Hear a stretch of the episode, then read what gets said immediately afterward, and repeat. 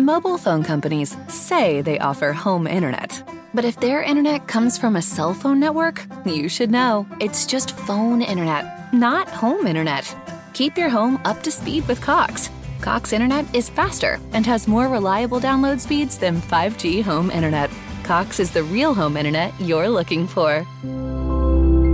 Based on Cox analysis of Ookla speed test intelligence data Q3 2022 and Cox serviceable areas, visit cox.com/internet for details.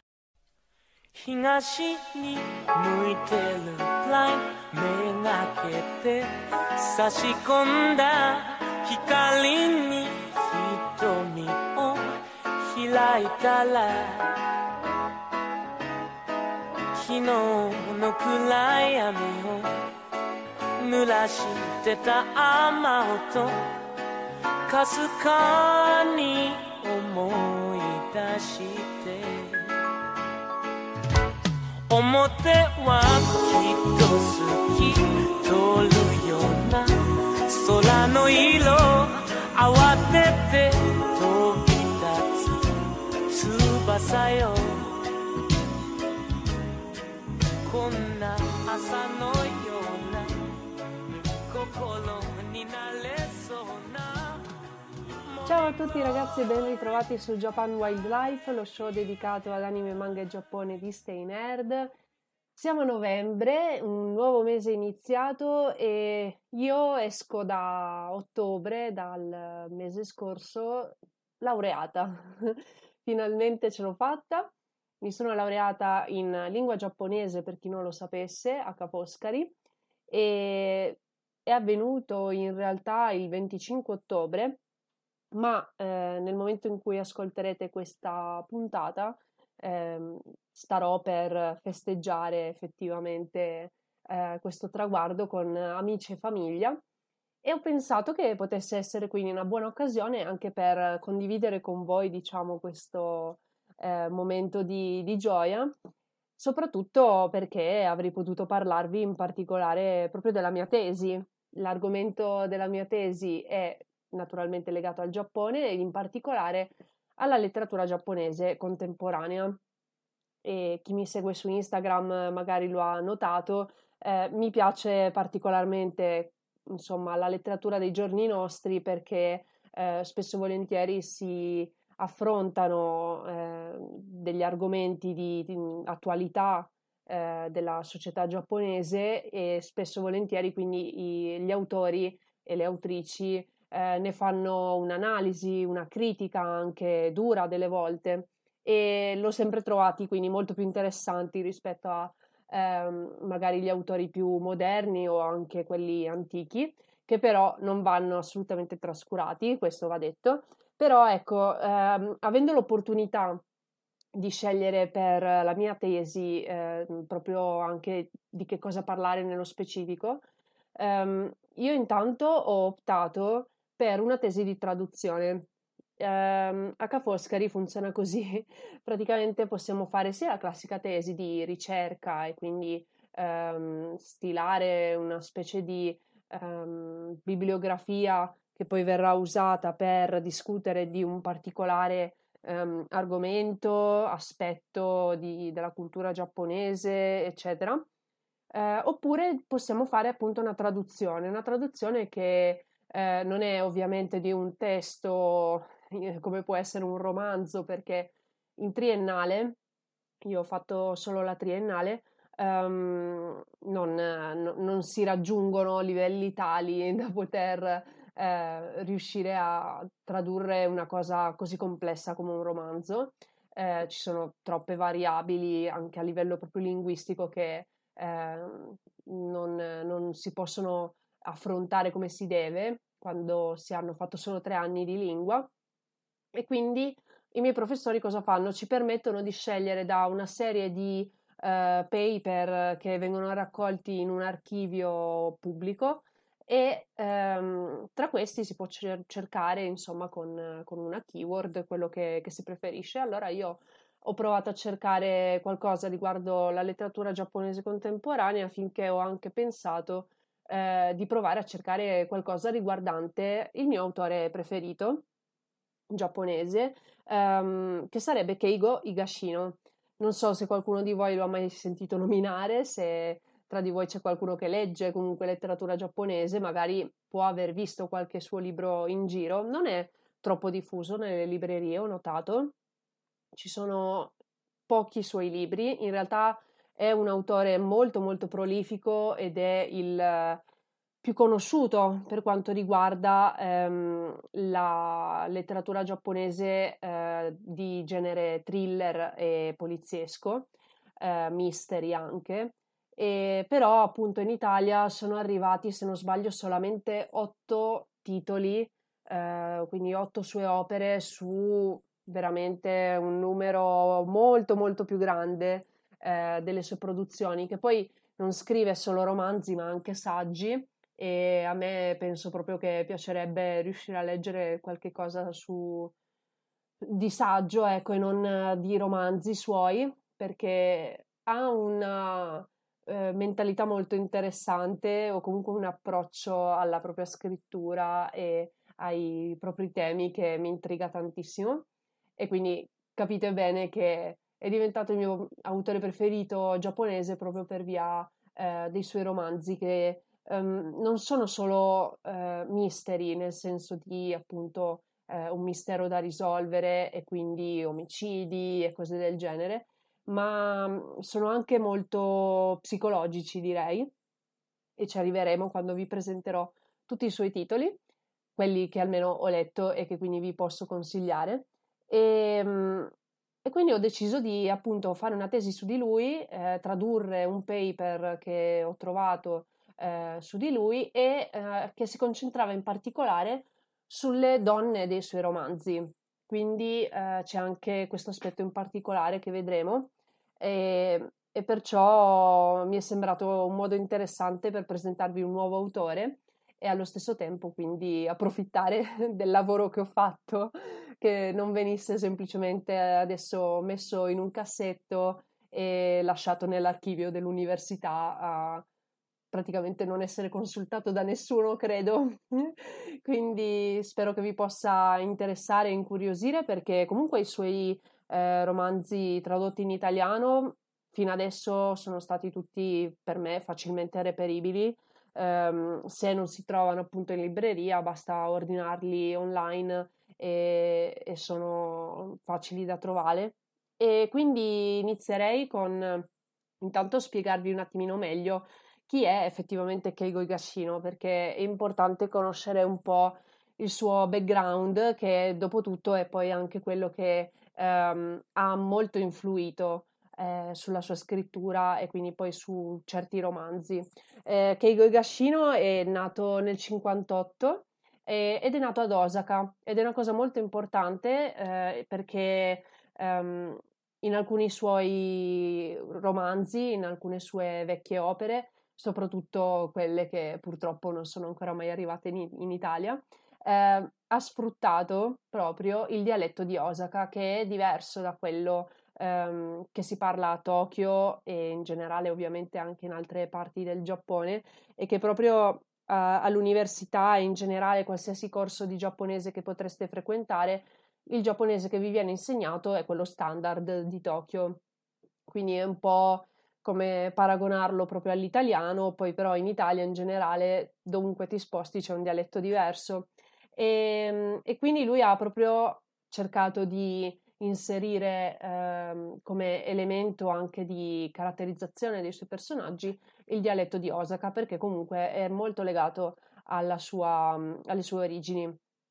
e come vi dicevo è uno scrittore quindi di mystery eh, che rappresenta però mhmm, il Giappone contemporaneo eh, sotto diverse sfaccettature e eh, ha debuttato in quanto autore nel 1985. Ehm, vinse, se non sbaglio, all'età di 27 anni il premio Edogawa Rampo, che è uno dei più prestigiosi per quanto riguarda Um, il, il, genere mystery, il genere del giallo e del poliziesco, proprio perché Edogawa Rampo è eh, diciamo l'iniziatore di questo genere in, in, Giappone. Un giorno parleremo anche di lui, direi. E ehm, con eh, questo premio l'ha vinto con eh, un'opera che anche questa non è arrivata in Italia, che si intitola letteralmente Dopo scuola, Hokago in uh, giapponese, e quindi spero che prima o poi arriverà perché insomma mi pare uh, il minimo avere da poter leggere la traduzione del romanzo di debutto di un autore, no? Anche per riuscire a comprendere in effetti le sue eh, la sua evoluzione e quindi i vari cambiamenti che ci sono stati anche per quanto riguarda i temi e i suoi topos letterari magari.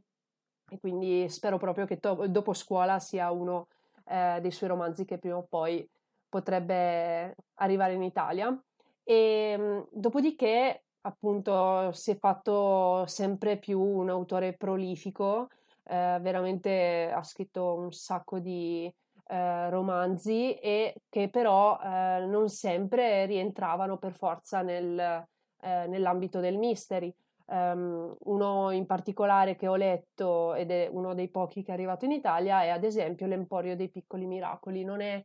um, un, un, un, giallo, letteralmente come lo potete immaginare, cioè c'è un omicidio e un detective che indaga, ma è più una storia che incrocia presente e passato ed è mhmm, quindi qualcosa che va a toccare di più, ehm, diciamo, la fantascienza, che è anche in effetti proprio un termine che ho incontrato nella mia tesi quando si va a parlare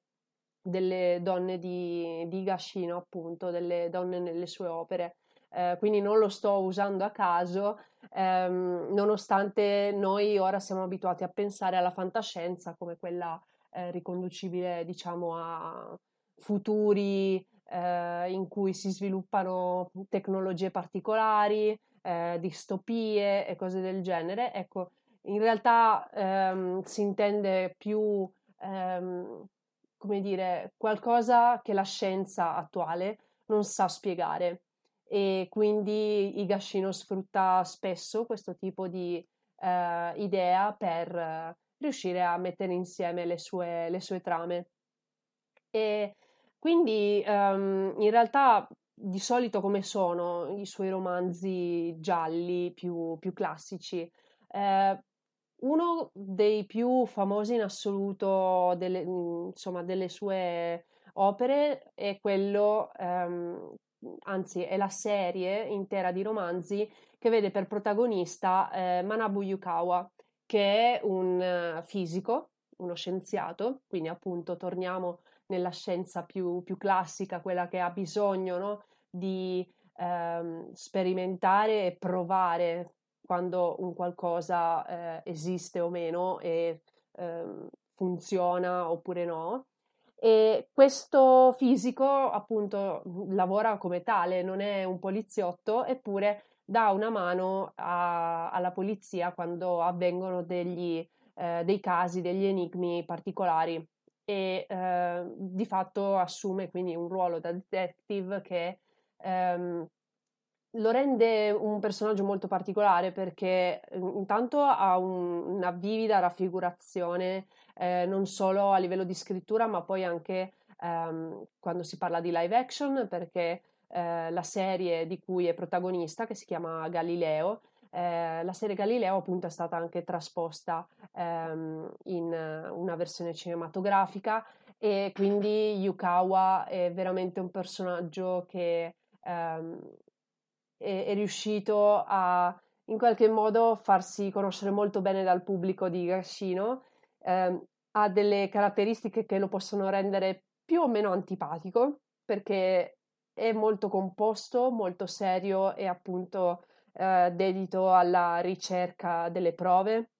di qualcosa che giustifichi ehm, i, i, fatti che, che poi lui e la polizia si trovano davanti però allo stesso tempo è una persona molto ostinata, eh, con le sue fisime, diciamo, eh, dichiara ad esempio di odiare i bambini, eh, eppure allo stesso tempo lo vediamo molto affabile di solito con le persone con cui eh, va particolarmente d'accordo. Quindi è un personaggio molto sfaccettato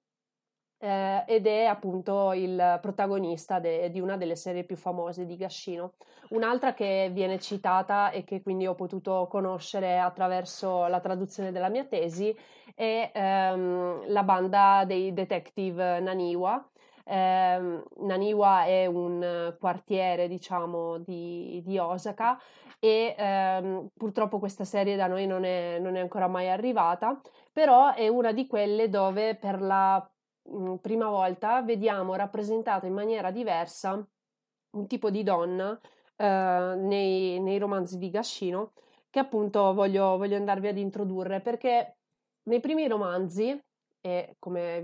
Mobile phone companies say they offer home internet but if their internet comes from a cell phone network you should know. It's just phone internet not home internet. Keep your home up to speed with Cox Cox Internet is faster and has more reliable download speeds than 5G home internet. Cox is the real home internet you're looking for.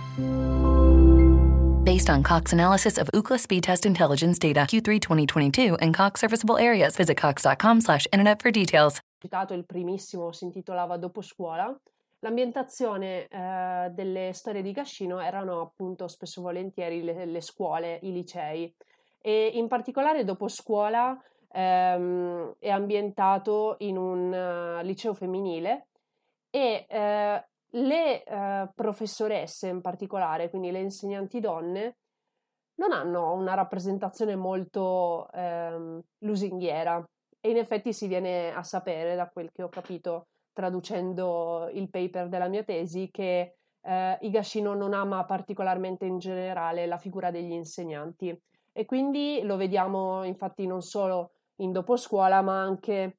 in altre opere eh, della, de, della, sua produzione. Eh, in generale, quelle, le, le insegnanti donne ehm, vengono proprio rappresentate con eh, disprezzo in qualche modo, ma non perché sono donne, attenzione. In generale, solo perché proprio detesta l'idea del, dell'insegnante. Eh, in una parte della mia tesi ho eh, dovuto tradurre proprio una citazione del, dell'autore che dice che ehm, non, non, non, riusciva a sopportare di essere costretto a chiamare qualcuno maestro quando riteneva che non ci fosse nulla per cui portare rispetto. E in effetti, se ci riflettiamo, la scuola in Giappone ha sempre avuto diversi problemi um, non solo per quanto riguarda gli studenti, ma anche in effetti um, il corpo insegnanti. Eh, questo lo abbiamo visto ad, come esempio più eh, lampante e famoso in GTO, Great Teacher Onizuka, dove eh, si fa una critica pesantissima al sistema scolastico giapponese e um, è una grossa parte di questa critica è eh, rivolta agli insegnanti non, che non sono in grado di soddisfare eh, le necessità degli studenti e dei ragazzi comunque in generale a capire quali sono le loro problematiche, le loro difficoltà e non solo a livello di apprendimento ma anche a livello sociale, problematiche che possono derivare da, da una famiglia o da una situazione economica non rosea. Insomma ci sono tanti problemi eh, nella società giapponese che si accumulano e si avvicendano tra di loro e, e questo appunto può ripercuotersi anche in ambienti come quello scolastico. E, ehm, e appunto Higashino rende questo tipo di problemi parte della sua narrazione e soprattutto eh, quindi co- collegandosi in particolare alle eh, insegnanti donne che poi eh, sono, sono quelle prescelte semplicemente perché la moglie era anch'essa un'insegnante e quindi eh, in qualche modo Higashino veniva influenzato anche dai eh, racconti che, che riceveva da, da, lei, così come dalla sorella. Una delle due sorelle era anch'essa un'insegnante, quindi aveva diciamo diverse fonti eh, da cui poter prendere spunto per le proprie storie. Ma eh, un altro ruolo che fa ricoprire nei primi eh, romanzi alle, alle, donne protagoniste um, è quello delle hostess. Hostess che noi possiamo intendere come quelle lì del, degli aerei, quindi delle, um, sì, per, per, quando si sale sull'aereo che danno le indicazioni eh, su come sedersi, eccetera, eccetera. E in effetti c'è un esempio di questo tipo, ma anche hostess nel senso di accompagnatrici eh, accompagnatrici o comunque intrattenitrici durante qualche evento particolare e ehm, in questo caso quindi eh, troviamo delle, delle donne eh, particolarmente attraenti ma non per forza ehm, così furbe. Mentre però eh, nel caso di eh, una coppia di hostess che rappresenta su Scena del delitto sopra le nuvole un eh, romanzo appunto con eh, queste due protagoniste molto diverse tra di loro ma che svolgono entrambe questo mestiere, ecco qui vediamo che invece in qualche modo l'una riesce a compensare eh, magari i, i difetti dell'altra e quindi saranno loro due a risolvere il caso di questo delitto che evidentemente accade più o meno su un aereo, insomma, spero non in volo. Purtroppo questo è un altro titolo che non abbiamo disponibile in Italia. E quindi abbiamo questi due eh, primi ruoli per le donne, l'insegnante o la hostess, che um, insomma non sono così lusinghieri eh, per quanto riguarda eh, questi, questi, primi romanzi, queste prime opere di Higashino, tranne nel caso, come dicevo, della banda detective di Naniwa, dove c'è ehm, questa eh, insegnante molto giovane che invece è molto amata eh, dai suoi studenti, dal, dai suoi ehm,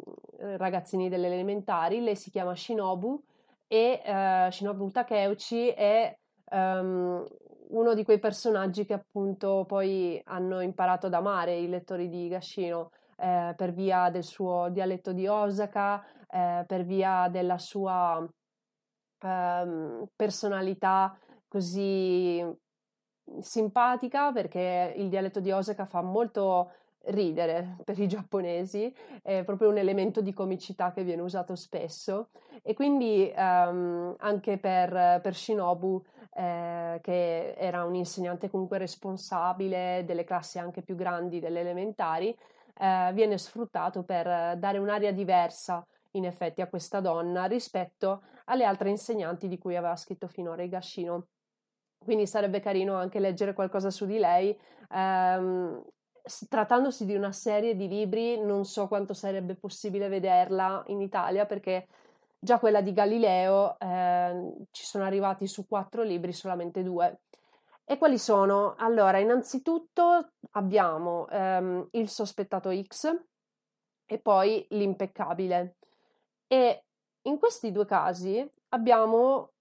altri due tipi di donne eh, che vengono rappresentate dai Gashino. La prima, quella del sospettato X, è la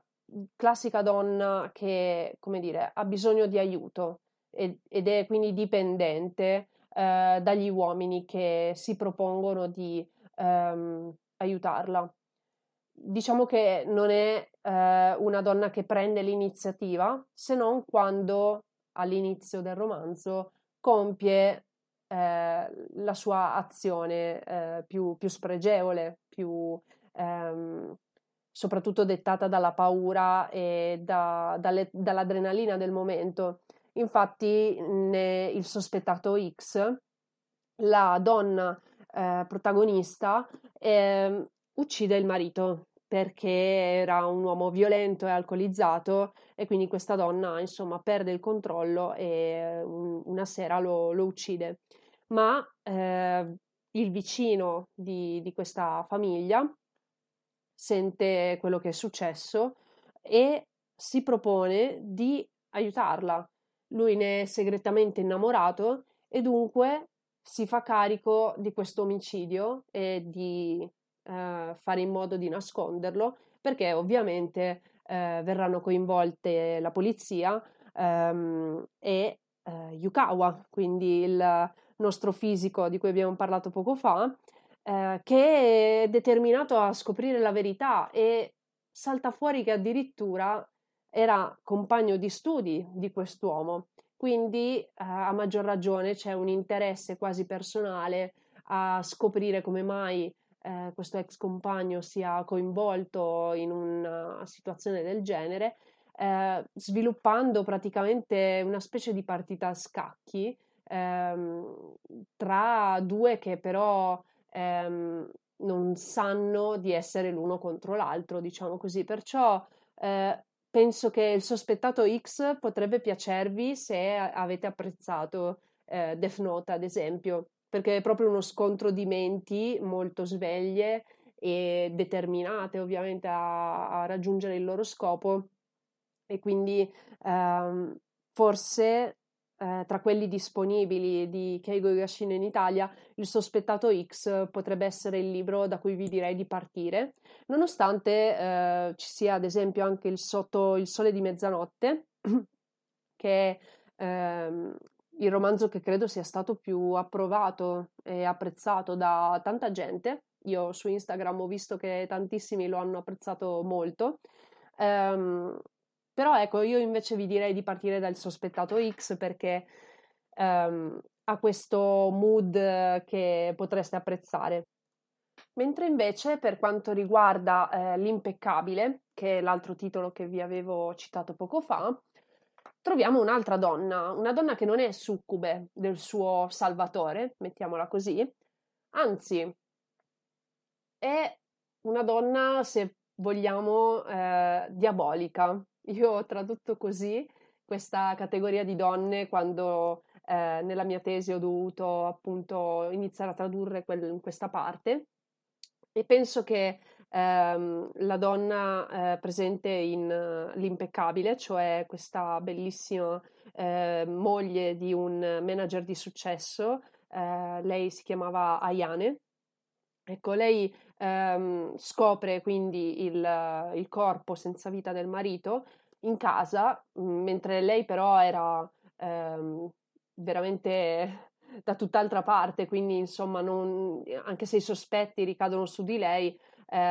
ha un alibi di ferro, insomma, l'omicidio è avvenuto mentre stava ad una distanza di centinaia di chilometri.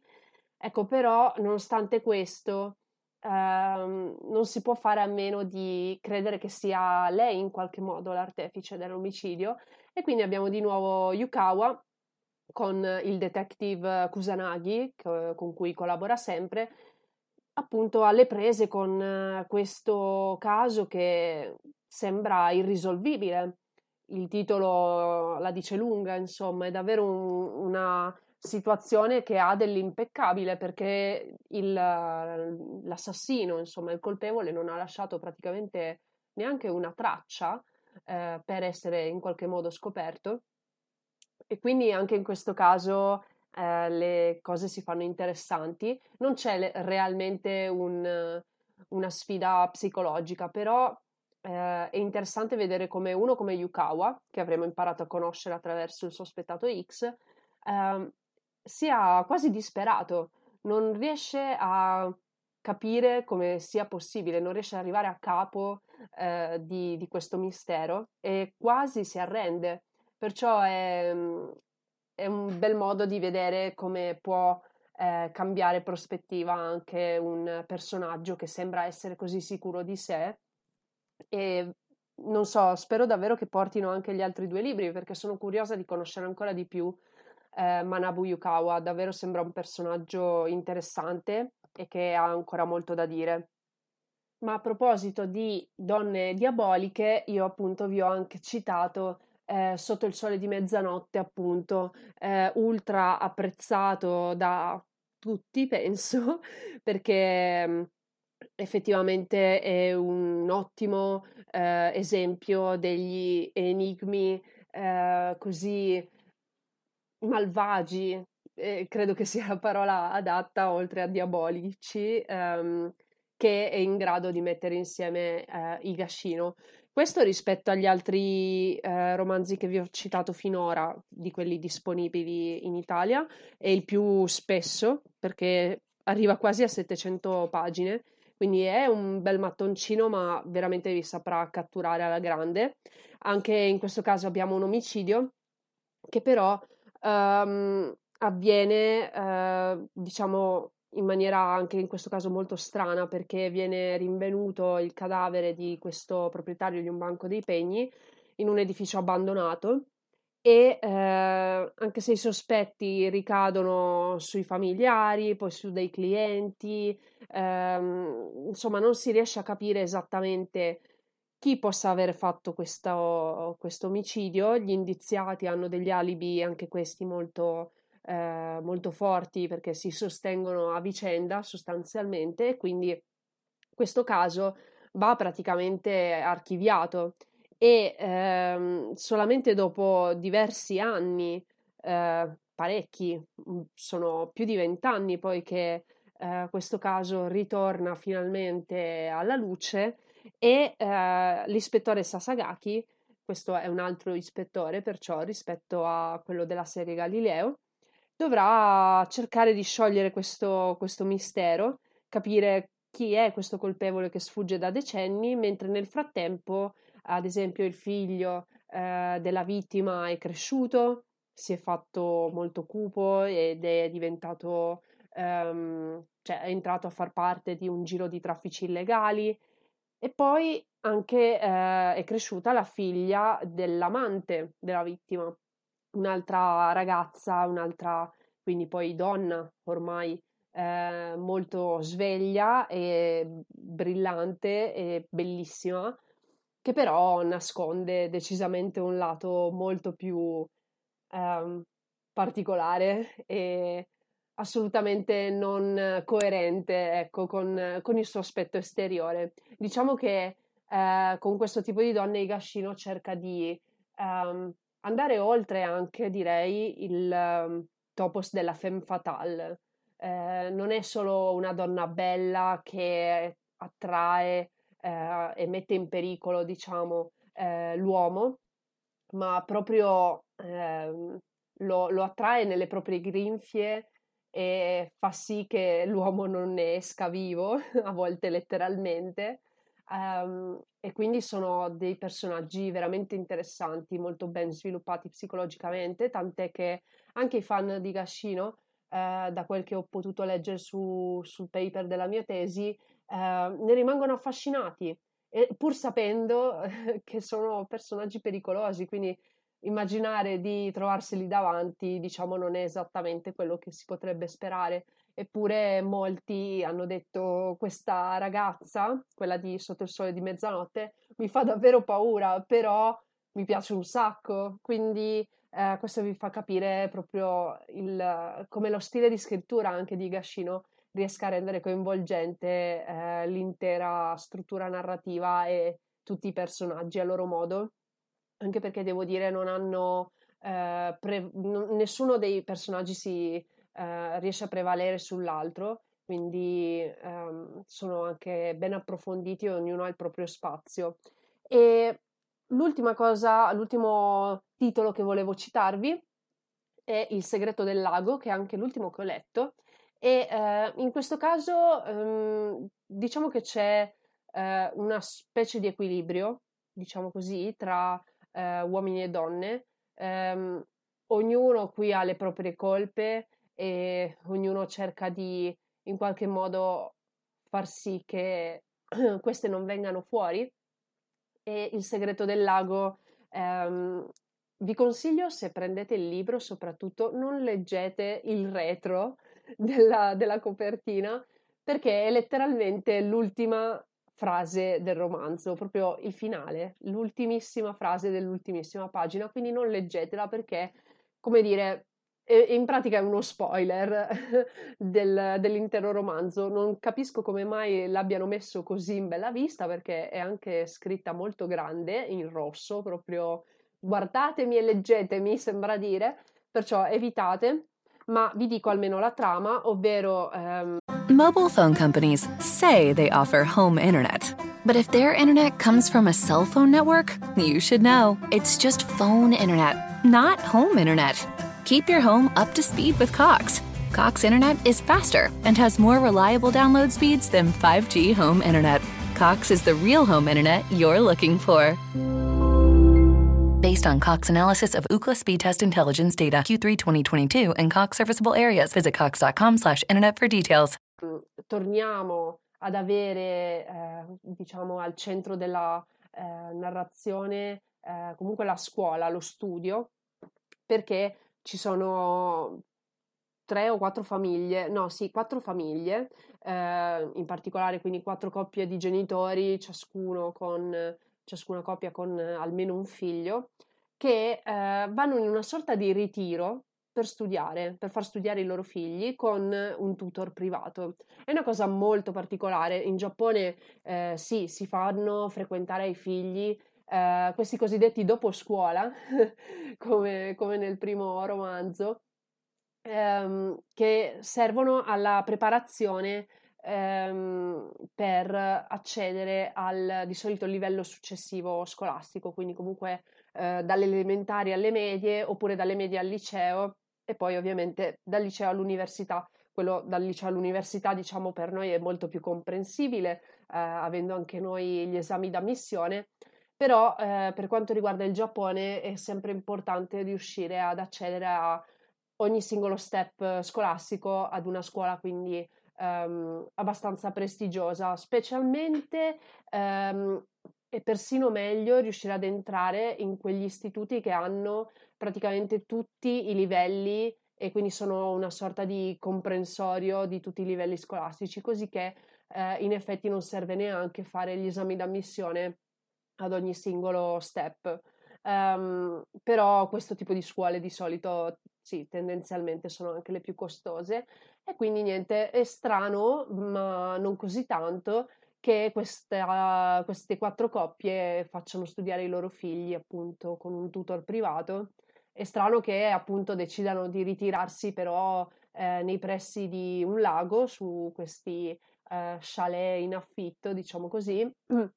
e eh, qui sarà il luogo dove comunque avverrà anche in questo caso un omicidio,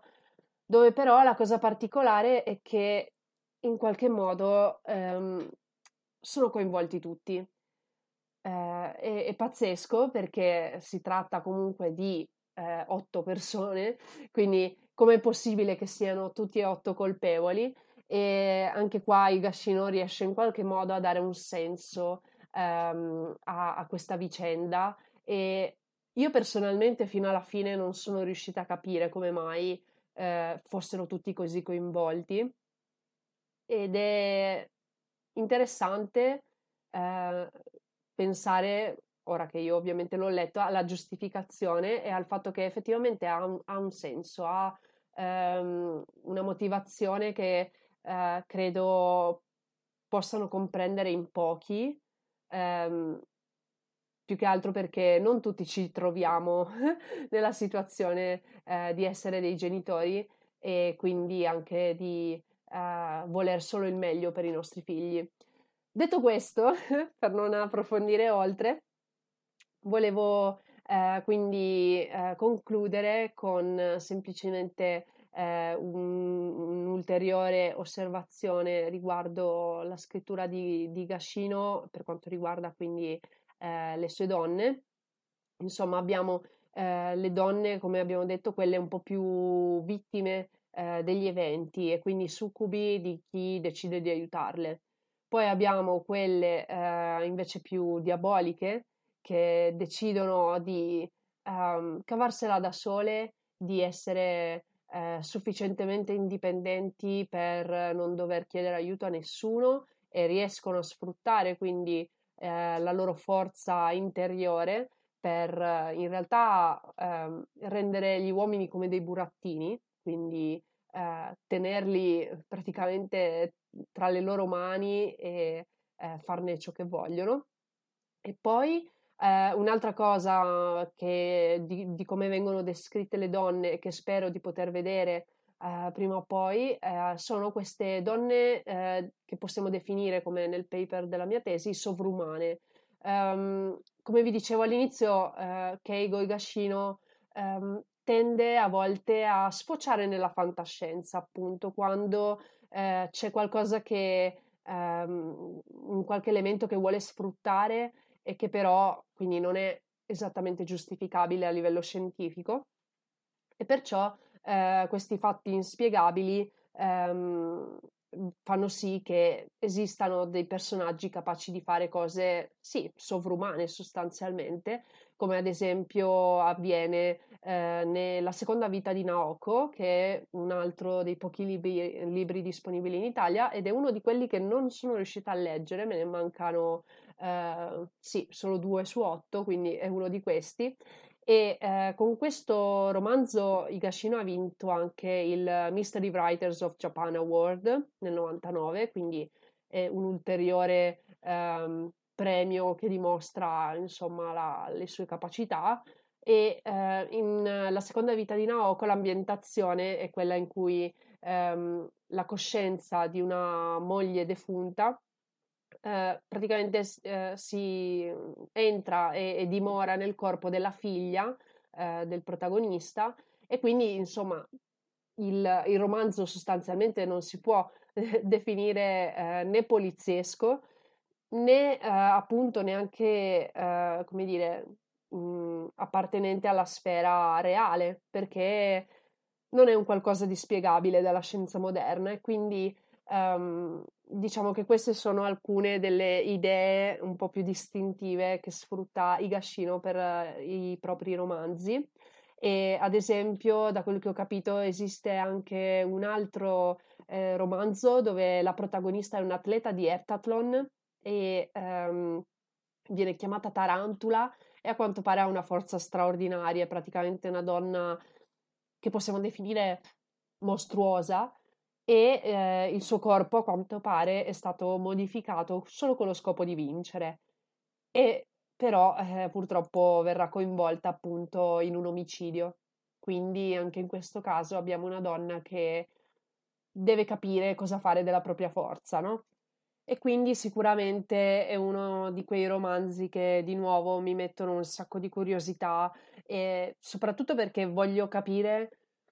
quali sono eh, quegli aspetti che ancora non conosco appunto di Gashino, questo lato ad esempio più fantascientifico l'ho visto solamente nell'Emporio dei piccoli miracoli, dove però l'atmosfera, ehm, almeno quella che mi ha lasciato poi eh, il finale del romanzo, sembrava molto più serena in qualche modo. Eh, forse ha contribuito la bellissima copertina eh, del libro, devo dire, se andate a vederla eh, L'Emporio dei Piccoli Miracoli aveva una bellissima copertina e purtroppo l'ho letto in ebook, quindi un giorno lo recupererò in cartaceo, però ehm, ecco, ho bisogno di approfondire di più, direi, questo lato della scrittura di Gashino, così come vi dicevo anche quella dei, dei saggi, ad esempio eh, il saggio intitolato Scienza, proprio col punto interrogativo, perché ehm, Higashino stesso, insomma, si autoanalizza eh, nel trattare appunto queste eh, caratteristiche sovrumane che magari dà ai propri personaggi e riflette sul fatto che um, forse sfrutta questi, um, questi escamotage, queste idee per timore di esaurire magari quelle idee più audaci e risolute che si hanno eh, quando si parla appunto di eh, fenomeni più, più spiegabili, ecco, più interpretabili dalla scienza. Quindi ecco, eh, questo era più o meno un excursus della mia, della mia tesi. Um, se è possibile, magari cercherò di capire se eh, si può rendere disponibile alla lettura per farvi comprendere meglio eh, quello che oggi ho potuto solamente accennarvi, eh, ma spero che eh, con questo episodio io sia riuscita a incuriosirvi e a farvi ehm, desiderare di leggere qualcosa di Gashino. Eh, trovate i titoli dei romanzi anche su, eh, sul mio profilo Instagram, orient underscore alle 94, se vi può interessare. Um, detto questo, spero davvero che vi sia piaciuto quindi questo piccolo approfondimento e, e, di avervi dato veramente uno spunto diverso di lettura, soprattutto perché penso che uh, Higashino potrebbe essere in generale un ottimo autore giapponese con cui iniziare a leggere eh, proprio autori giapponesi. Insomma, basta Murakami, io non ne posso più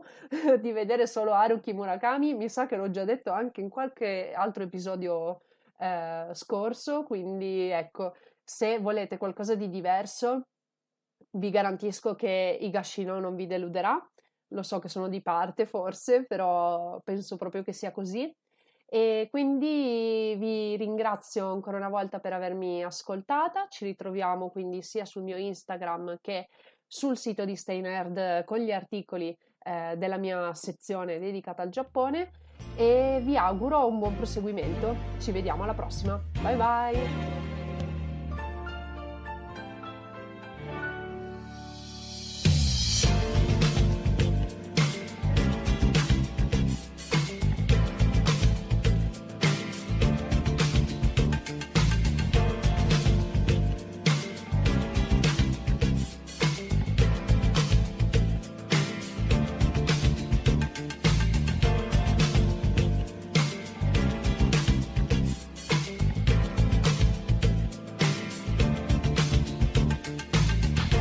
Mobile phone companies say they offer home internet. But if their internet comes from a cell phone network, you should know. It's just phone internet, not home internet.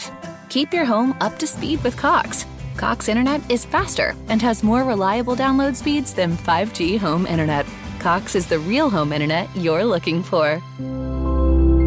Based on Cox analysis of Ookla speed test intelligence data Q3 2022 and Cox serviceable areas, visit cox.com/internet for details.